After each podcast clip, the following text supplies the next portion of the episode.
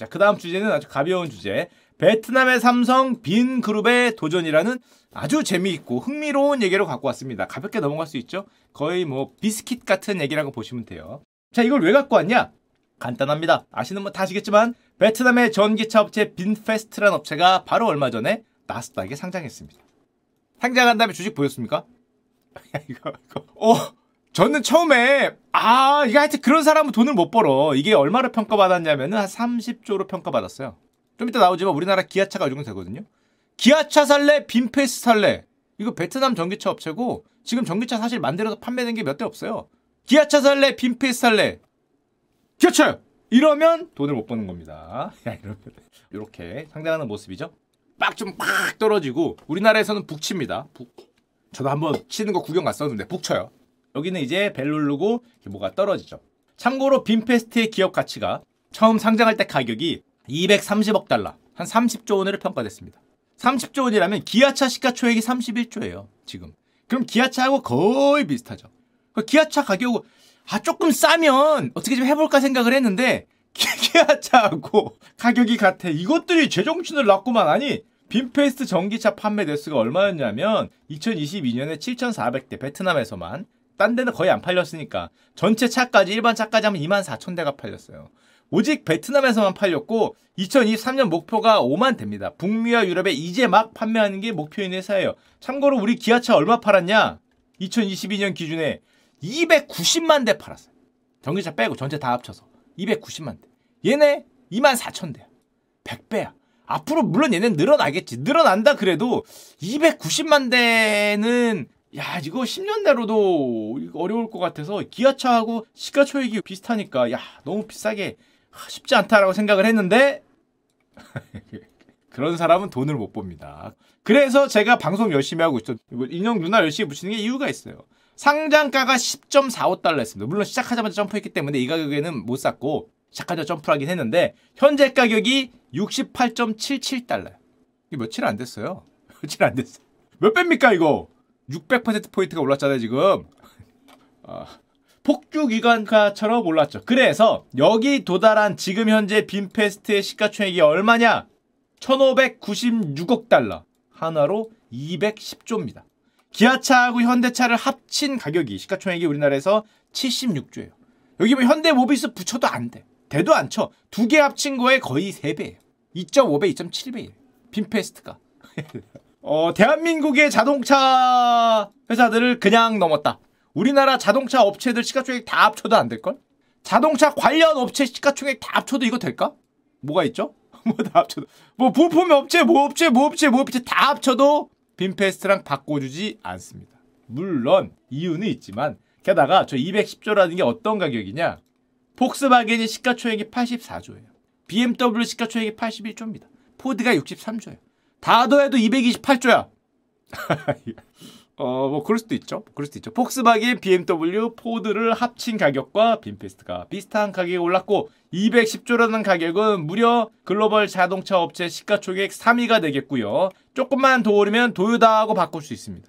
물론 일본이 미쳤냐 그러겠지만 바꿀 수도 있어요. 테슬라는 한참 위에 있고 참고로 글로벌 자동차 업체 시가총액 현대차, 기아차가 몇 위에 있냐? 놀랍게도 현대차가 16위, 기아차가 19위예요. 이 두 업체는 판매량은 장난 아니죠. 판매량은 장난 아닌데 세계적인 회사로 판매량은 이 근처 어디에 있지만 시가총액은 16위, 19위입니다. 현대차, 기아차를 합쳐도 11위예요. 혼다급이에요. 혼다보다 조금 좋은. 페라리는 안 되고 두 개 합치면 얼마입니까? 54니까 혼다급입니다. 합쳐야. 참 가격이라는 건 참 뭐 그렇다고 볼 수 있고요. 그래서 사람들이 이렇게 얘기를 하죠. 빈페스트가 충격적인 나스닥 대비를 했다. 설립한 지 6년밖에 안 됐어요. 적자 회사예요. 판매량도 얼마 없어. 물론 저게 실제로 어떤 펀더멘탈 때문에 오른 건 아닙니다. 이거는 뭐냐? 아주 높은 확률로 저 빈페스트에 공개된 주식이 전체의 1%밖에 안 돼요. 이번 나스닥에 상장된 게 전체 1% 주식을 상장한 거예요. 그러니까 한마디로 품절주야. 물량이 별로 없어. 99%는 창업자가 가지고 있어요. 1%를 상장한 거예요. 근데 문제는 저런 업체들이 상장을 하면은 이제 저걸 벤치마크로 추종하는 펀드들이 사야 되잖아. 게다가 가격이 오르잖아요. 이 빈페스트의 주가가 없는 펀드는 상대적 실적이 떨어져. 이 경쟁이란 말이에요. 펀드 매니저들도 다 경쟁인데 옆에 있는 내가 빈페스트를 자기 펀드에 넣으니까 실적이 좋아져. 그럼 나도 넣어야 되잖아. 그러니까 서로 서로 서로 반드시 담아야 되는 펀드들이 사는데 그 사는 물량에도 못 미칠 정도로 물량이 적어. 그러니까 시장에서 긁을 수밖에 없어요. 마치 현대차인데 막 호가당 10개 걸려 있고 10주, 20주, 뭐 높아봐야 100주 이렇게 걸려 있으면 좀 큰 펀드 하나가 사면 가격이 쫙 오르는 거죠. 위로 다 긁어야 되니까. 야, 이거 물량이 없어, 이거야. 사. 그러면 긁다 보면은 가격이 올라가고, 그럼 그 다음 펀드들이 와서 사봐야 제때 호가가 없어. 야, 이거 뭐야? 호가가 없어. 다섯 개 걸려있냐? 이거 맞냐? 뭐 시장 끝났냐? 다섯 주, 일곱 주, 열두 주, 뭐 이렇게 걸려있으니까. 야, 한 만 주만 사봐. 한 가격에 다섯 주 걸려있는데요? 야, 만주 언제 사냐? 만주 언제 사? 하여튼 사야 될 거 아니에요. 만주 사라니까. 그러니까 다섯 개, 일곱 개 위로 계속 사다 보면 가격이 쫙쫙쫙쫙 올라가는 이제 그런 상황입니다. 그러니까 정상가가 아니죠. 아, 곧 떨어질 가격이라고 보시면 됩니다. 왜냐하면은 VinFast 요번에 CEO가 뭐라고 읽어야 될지 모르겠는데 르 타이투 타이? 하여튼 이분이 이렇게 얘기했어요. 오, 놀랍다. 우리가 전 세계 자동차 시장 3위에 올랐다는 게 사실입니까? 어, 전 세계 글로벌 시장 1위가 테슬라고 2위가 도요타고 3위가 나라는 게 사실입니까? 라고 얘기하면서 이렇게 얘기했습니다. 앞으로 몇 달 내에 후속 거래, 그러니까 추가 상장 가능하다. 뭐 떨어지겠죠. 그럼 당연히 맞게 떨어질 텐데. 자, 그 덕분에 이 빈 그룹의 창업자이자 저 빈페스트 주식의 99%를 소유하고 있다고 알려진 팜낫 부엉이라는 분이 현재 원래 베트남 최고 부자였는데 어, 평가죠, 평가. 절대 그 금액은 아니고 평가로 세계 23번째 부자로 순식간에 등극했습니다. 1%의 가격이 올라서 평가만 평가만 재산이 74조가 됐어요. 우리나라에서 이분보다 부자가 없죠. 현재. 그 누가 되더라도 이 팜납 부엉 아저씨가 아시아에서 세 번째 부자라고 하니까 하여튼 평가죠 평가 뭐 곧 내려갈 거긴 하지만 자 그렇게 된 상황입니다 그리고 이런 상황이 되니까 만약에 우리나라라고 생각을 해봐요 우리나라 누가 슈카가 슈카 차를 만들었어. 1년에 100대도 안 팔려. 100대도 안 팔리는데 나스닥에 상장을 하니까 1%밖에 없어. 어머! 슈카 차는 사야 돼! 이러더니 가격이 올랐어. 1위 테슬라, 2위 도요다, 3위 글로벌 업체 슈카. 그래서 자네가 이름을 슈카로 지었구만. 슈퍼카의 약자로. 야, 이런 평가를 들으면서 슈카는 슈퍼카니까 사야 돼. 뭐 그렇게 되면은 어떤 일이 펼쳐질까요? 뭐 난리 나겠죠. 난리 나고 뭐 역시 자네가 국가와 민족의 동량이었어. 이런 표현을 듣는데 마찬가지죠. 베트남이 열광하고 있어. 열광하고 있어. 생각해봐. 우리 일이라고 생각해봐. 우리 세계 3위 업체가 됐다는데 지금 현기차 합친 거에 3배가 됐어요. 3배가. 어, 슈, 슈카 하나 살려면은 현대차가 뭐 4개가 필요하고 기아차가 5개 필요하고 뭐 이런 얘기를 듣고 있으니까 1%지만 1%지만 하여튼 그러니까 베트남도 당연히 열광을 하죠. 우리라고 생각하면. 게다가 이 빈페스트라는 업체가 그냥 평범한 전기차 업체가 아닙니다. 베트남 국민기업 빈그룹의 계열사예요. 빈그룹이 뭐냐? 베트남의 삼성그룹과 똑같습니다. 더 커. 이 비중으로 치면. 우리나라의 옛날 삼성그룹.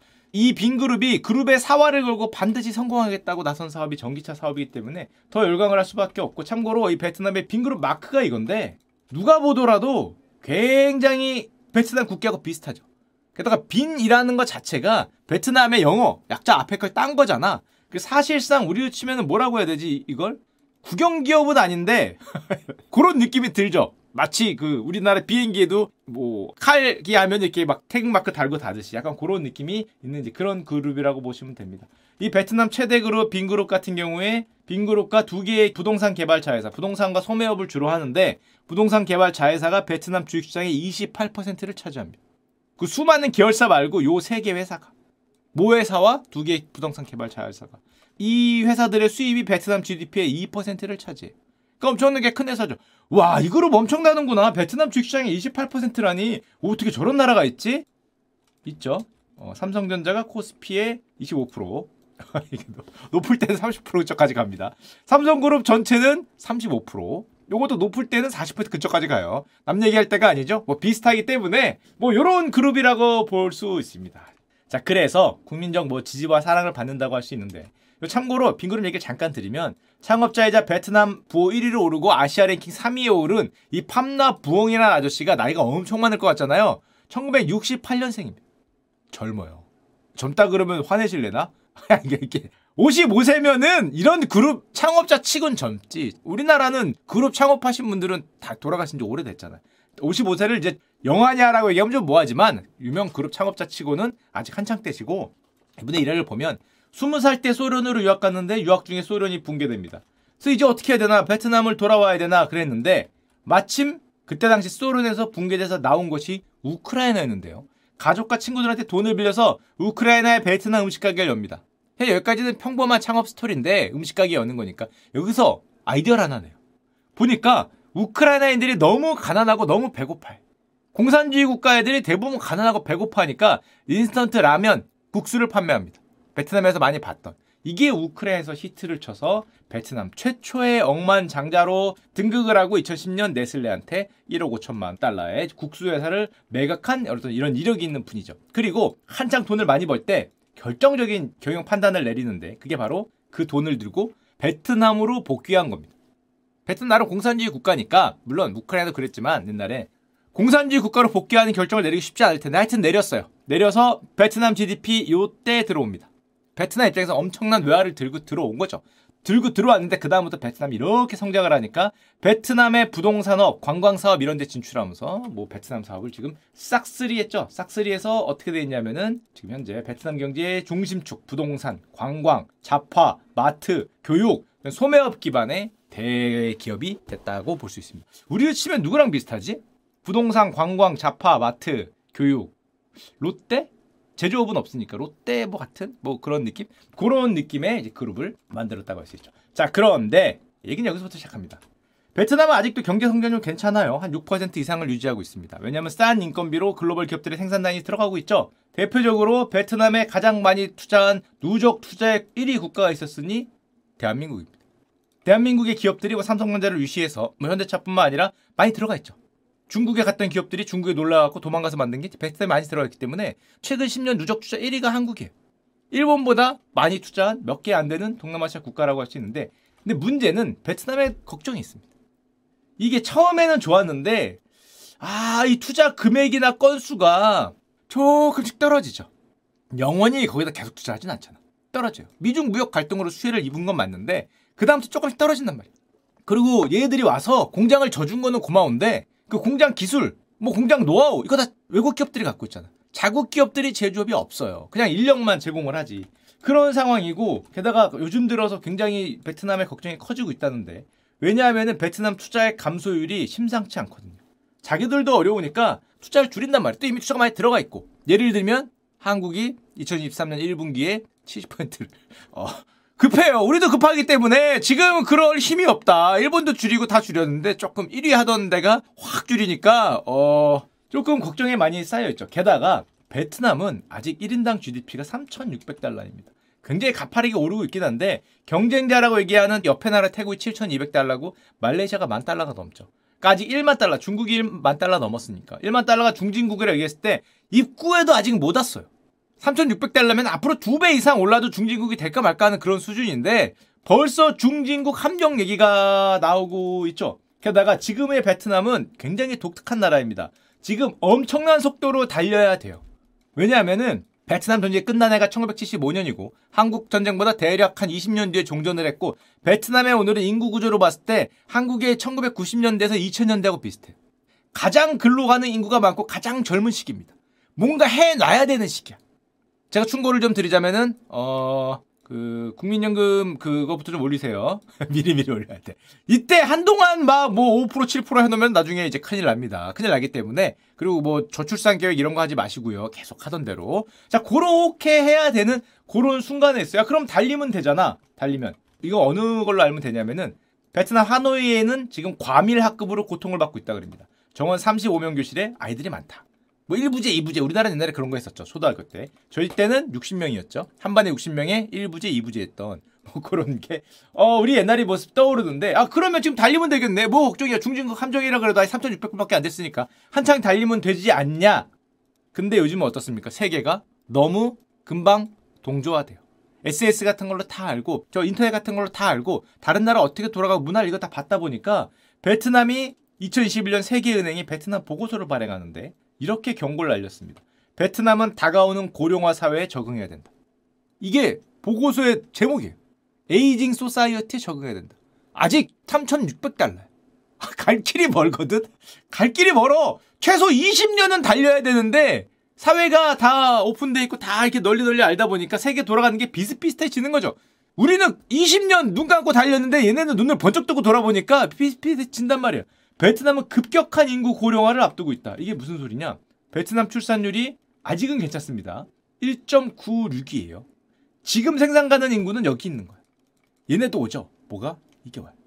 야, 이게 오는데 1.96이면 아직 양반이야. 호치민은 1.39인데 근데 느낌상 야, 이 가능성 느낌이 있죠. 옆 나라를 보니까 이 기준의 아시아 국가를 보니까 느낌상 그렇고 현재 여기 있는 애들이 베트남에서 이제 본격적으로 일하고 있는 세대란 말이에요. 지금 싸놓지 않으면 이게 오잖아. 이게 온다는 걸 경고라는 거니까 세계에서 고령화가 가장 빠른 국가 중에 하나다. 심지어 뭐라고 얘기하냐? 베트남은 2035년. 우리는 이미 고령화 국가지만 2035년 고령화 국가 진입 예상되죠. 우리는 초고령화 국가가 진입 예상되는 거고 베트남은 2035년이라고 합니다. 세계은행이 뭐라고 얘기를 했냐? 그래서 얘기한 게 요건데요. 베트남에서 굉장히 충격을 줬던 2021년에 그 레포트라고 할 수 있는데 베트남은 지금 매우 매우 매우 중요한 단계에 있다. 왜냐? 인구학적 기회의 창이 닫히기 시작했다. 우리는 이게 2000년대에 닫혔죠. 1990년대에서 2007년, 10년까지 쫙 오를 때가 우리나라 인구 구조의 최전성기고 그다음부터 하고 있는데 얘네는 벌써 닫히려고 그래. 벌써 2014년 이후부터 이미 생산 가능 인구가 감소하기 시작했어요. 아까 출산율 떨어지는 거 맞죠? 이미 감소하기 시작해서 2042년 베트남의 인구학적 기회창은 닫힐 것이다. 우리나라에 비해서 한 20년 늦죠. 사회 전체가 20년 정도 늦다고 보면 되기 때문에 2023년이잖아. 20년도 안 남은 상태에서 이미 인구학적 기회창이 닫히고 있다라는 내용이 나오고 그래서 이거 베트남 총리도 이거를 언급을 했는데 이 단어를 이게 정말 유명한 말이에요. 세계은행에서 나온 문장인데 베트남은 부자가 되기 전에 늙을 수 있다. 어, 우리는 다행히 나름 부자 선을 넘은 다음에 늙었어요. 그때는 우리는 이게 이렇게 안 봤지. 세계가 어떻게 되고 알게 뭐야. 뭐 이렇게 해외여행도 못 하던 시절인데 이러고 앞만 보면서 달렸는데 얘네 이렇게 보이잖아. 어머, 어머. 아니야? 그러니까 빨러, 빨러, 빨러, 빨러. 한국 보지 마. 보면 안 돼, 이것들아. 자꾸 보고 와서 한류? 어머, 뭐 이러니까 안 되는 거죠. 안 돼. 그래서 베트남은 아직 3,600불이에요. 우리나라 34,000불입니다. 거의 10배잖아, 10배. 부자가 되기 전에 늙을 수 있다. 어떻게 해야 돼요? 몇 년 안 남았대잖아, 지금. 인구학적 기회 창이 닫히고 있고, 완전히 닫히는 게 2042년이니까 20년도 안 남았어요. 그럼 힘이 쫙 빠질 거니까 지금 대대적인 개혁으로 해야 되는 독특한 도전, time attack 하고 있어요. 우리나라는 그런 걸 몰랐는데 얘네는 time attack이야. 한 10년, 20년 뒤에 보스 광폭화된다. 광폭화되면 막을 수가 없어요. 막을 수가 없기 때문에 time attack으로 빠른 시간 내에 뭔가를 해내야 되는 우리도 time attack에도 우리는 몰랐지. 우리 그런 거 있는지 모르고 부자가 되고 늙었는데 얘네는 시간 제한이 있는 그런 아주 독특한 도전에 직면해 있는 나라라고 할 수 있습니다. 그래서 번 것도 없는데 지금 말년을 걱정해야 되는 세계은행은 2035년에 이미 고령화 사회 되고요. 2042년이 되면 인구학적 그 기회의 창이 닫힐 것이다. 라고 경고를 날리고 있는 나라라고 할 수 있습니다. 자, 그러다 보니까 다 다시 돌아와서 그러면 베트남의 고민이자 이 국민기업 빈그룹의 고민이 얼마 안 남았는데 기술력이 없어요. 남의 나라 기업들이 와서 인력만 쓰는 거잖아. 그러니까 기술력을 키우고 제조업을 키워야 된다. 하, 제조업. 물론 얘도 첨단 IT 기업까지 얘기하는데 제조업도 없이 한 번에 일로 뛰어가기가 쉽지 않잖아요. 일단 제조업도 키우고 첨단 IT 사업도 키우고 다 키워야 돼. 빨리빨리 다 키워야 돼. 근데 문제는 제조업 기반이 없잖아요. 우린 그래도 제조업 기반이라도 있었어요. 그 당시에 무슨 뭐 중공업이든 중화학공업이든 조선업이든 뭐 제조업 기반이 그래도 뭐, 뭐 전자로 뭘 만들기라도 하고 우리끼리 만들어서 일본을 따라가야 되는 동 말아야 되는 동뭐 이 뭐야 이 먹통이야 하면서 때리더라도 뭔가 제조업이 있었는데 여긴 제조업이 없어요. 그래서 이 빈그룹이 베트남에 희망을 걸고 2018년에 빈 스마트를 설립합니다. 스마트폰 만들어 보겠다고. 베트남 인구가 1억이에요. 9,700만. 좀 있으면 1억 넘어가요. 한 명당 한 대만 팔아도 1억의 시장을 차지할 수 있으니까 삼성과 중국 업체를 이기겠다.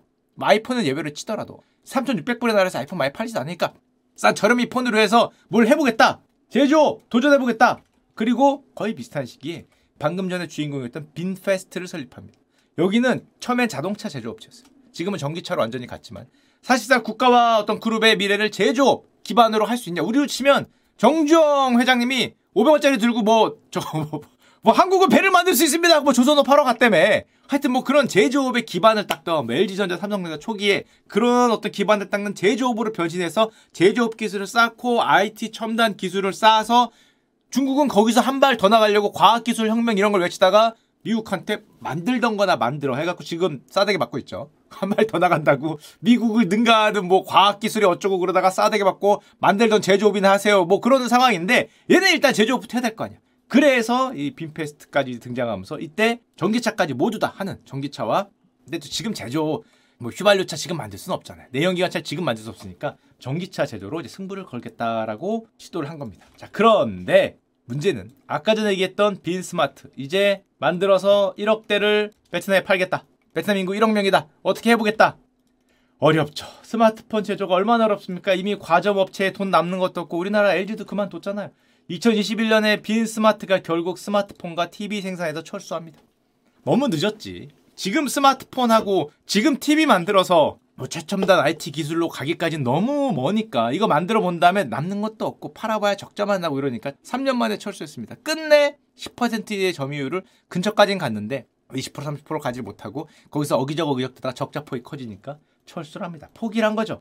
그래서 남아있는 유일한 희망이 뭐냐? 빈페스트입니다.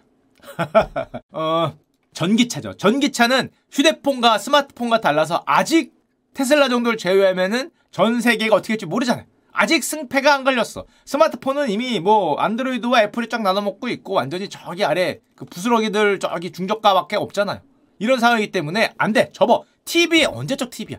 안 되지. 안 되지. 삼성 LG가 있는데 안 되지. 접고 그래서 아직 승패가 안 갈린 전기차로 이제 승부를 거는 게 이제 휴명이라고 할 수 있습니다. 게다가 베트남 인구는 9,700만인데 등록 자동차가 300만 대가 되지 않는다 그래요. 가면 자동차보다 오토바이가 훨씬 많죠. 훨씬 많아. 오토바이가 어 근데 이게 오토바이가 훨씬 많고 또 인구 많은 건 다 좋은데 문제가 1인당 GDP가 아까 말했지 3,600달러, 4,000달러가 안 돼요. 근데 얘네가 파는 전기차가 한 4만 달러 이상이에요. 그러면 1인당 평균 GDP 10배 되는 차를 팔아야 되잖아. 우리 치면 얼마짜리 차를 팔아야 되는 겁니까? 3만 달러니까 30만 달러. 한 대 4억짜리 차를 팔아야 돼. 어, 뭐 롤스로이스인가? 뭐 이거를 만들어서 베트남 국민차가 되기 쉽지 않잖아요. 그렇다고 1억짜리 만들어서 아 1억짜리도 국민차 되기 쉽지 않은데. 그러니까 맞추기가 쉽지 않죠. 아직은 1인당 지표가 낮기 때문에. 그래서 빈페스트는 베트남 내수를 목표로 하지 않습니다. 베트남 내수를 목표로 하면 이게 잘 안 나오는 거죠. 그런 어떤 돈을 벌 수 있는 그런 수율이 잘 안 나오니까 우리도 그랬죠. 대한민국이 그랬어요. 대한민국 제조업체들 전부 다 수출 부르셨잖아요. 500만 달러 수출 훈장, 1000만 달러 수출 훈장, 1억 불 수출 훈장 이런 거 받고 되든 안 되든 수출을 했지. 그래서 거기 가서 경쟁을 하다 보니까 된 게 대한민국이잖아요. 뭐 처음엔 됐나? 처음에 그거 누가 쓰자는 소리 많이 들었는데 하다 보니 뭐 어떻게 기적을 창출해 냈는데 베트남도 수출 기업으로 외국 기업들과 싸워서 전기차 시장에서 이겨서 어떻게 보면 대한민국 옛날에 했던 한가의 기적을 메콩강의 기적을 만들겠다는 건데 미국 전기차 시장에서 테슬라의 강력한 경쟁자가 될 것이다. 2022년 내연기관 사업을 모두 정리합니다. 안 해. 미래의 거 아니면 안 해. 국가의 미래가 걸려 있는데 테슬라와 경쟁자를 잡고 전기차에 올인을 선언을 하죠. 그리고 빈페스트의 전기차들 가서 보면 가장 밀고 있는 VF8 요 시리즈가 4만 6천 달러에 시작을 한대요. 테슬라 모델 Y가 47,740달러. 개인적인 생각엔 너무 높게 잡으신 거 아닌가? 테슬라 모델하고 가격을 비슷하게 하면 어 조금 싸게 아좀 뭐, 저렴이 모델이 있겠죠. 앞에 가면 저렴이 모델이 있을 텐데 중요 모델이 이렇다는 거고 저렴이 모델을 훨씬 더 강조하겠죠. 게다가 문제는 미국에 싸우려고 그러면 우리나라 마찬가지지만 테슬라는 세금 공제를 받습니다. 7,500달러의 세금 공제가 있어요. 근데 빈페스트는 세금 공제도 없잖아. 근데 가격을 비슷하게 하면 그게 약간, 약간 걱정이 되는데 물론 똑똑한 분들이 잘 하겠지만 그래서 빈페스트의 좀 프리미엄 모델 그 VF8이라는 모델이 미국에 단 137대가 팔렸어요. 엄청 싸지도 않은데 이 성능에서는 또 테슬라하고 비교를 당하니까 아직은 안 되겠지. 엄청 호평을 받으면서 137대밖에 안 팔렸는데 하지만 이게 문제야 지금? 지금 100대밖에 안 팔렸어요. 그게 지금 문제입니까? 주사위를 던졌는데 그래서 바로 선언을 합니다. 뭐를? 주사위는 던져였죠. 137대밖에 안 팔렸지만 미국 노스캐롤라이나에 연간 15만 대를 생산할 수 있는 전기차 생산 공장을 우리나라 돈으로 3조를 넣어서 짓겠다. 근데 아직 안 팔리는데 먼저 져도 되나?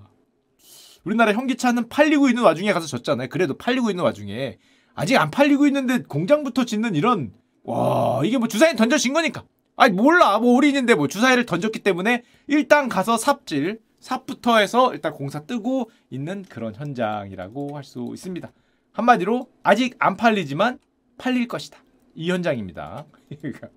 무슨 말인지 모르겠죠. 안 팔리지만 팔릴 것이다. 빈페스트 CEO이자 지금 부회장 아까 그 누나 누나 이렇게 얘기했습니다. 우리 앞에는 아직 해야 할 일이 많고 해낼 일이 많다. 달리고 있는 거죠. 다만 당연히 누적 적자겠죠. 수익성이 아직 당연히 전혀 없겠죠. 팔린 차가 별로 없으니까. 현재 1년도 안 됐는데 14억 달러 손실이면 한 2조 정도 날라갔고요. 채무가 25억 달러면은 아, 빚이 한 3조 정도. 아, 테슬라도 그랬어. 테슬라도 처음에 이것 때문에 망한다 그랬어요. 심지어 이것 때문에 왜 망할지에 대한 유튜브 영상들이 수십 개가 있었어. 객관적으로 분석해놓은 레포트도 많았어요. 테슬라는 망할 수밖에 없다. 제가 아직도 기억하는 무슨 레포트 제목인가? 테슬라는 재무학적으로 망할 수밖에 없다 했어요. 결론이 그 어떤 걸 해도 망할 수밖에 없다. 그리고 이렇게 그러더라고.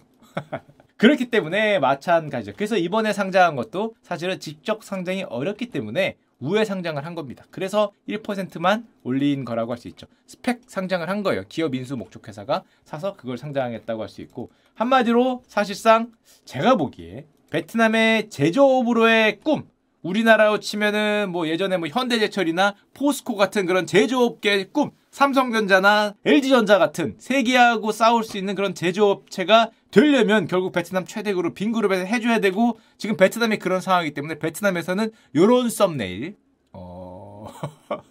테슬라와 맞서는 베트남의 용사 베트남 전사 빈페스트 일론 머스크와 맞서는 아까 이름 어려우셨던 부엉 형님 이렇게 맞서는 서로가 서로의 독서를 퍼부면서 지금은 머스크하고 저커버가 이루고 있죠. 나중에는 우리 부엉 형이 가서 이렇게 하시는 요런 꿈. 아, 야, 우리나라에 이거 있었으면 우리나라 국뽕 채널 난리 났다. 난리 났다, 난리 났다. 어머, 오, 조회수 몇 나올까? 500만 조회수씩 뽑을 수 있겠어. 우리나라 기업이 하나 이런 게 있었으면. 그 지금 베트남에서 이 빈페스트의 입지가 얼마나 기대를 받을지는 아마 뭐 상상을 안 하셔도 될 것 같습니다. 야, 이런 거 있었으면 진짜 조회수, 어, 와, 씨, 엄청날 텐데. 베트남의 꿈이 과연 이루어질 것인가?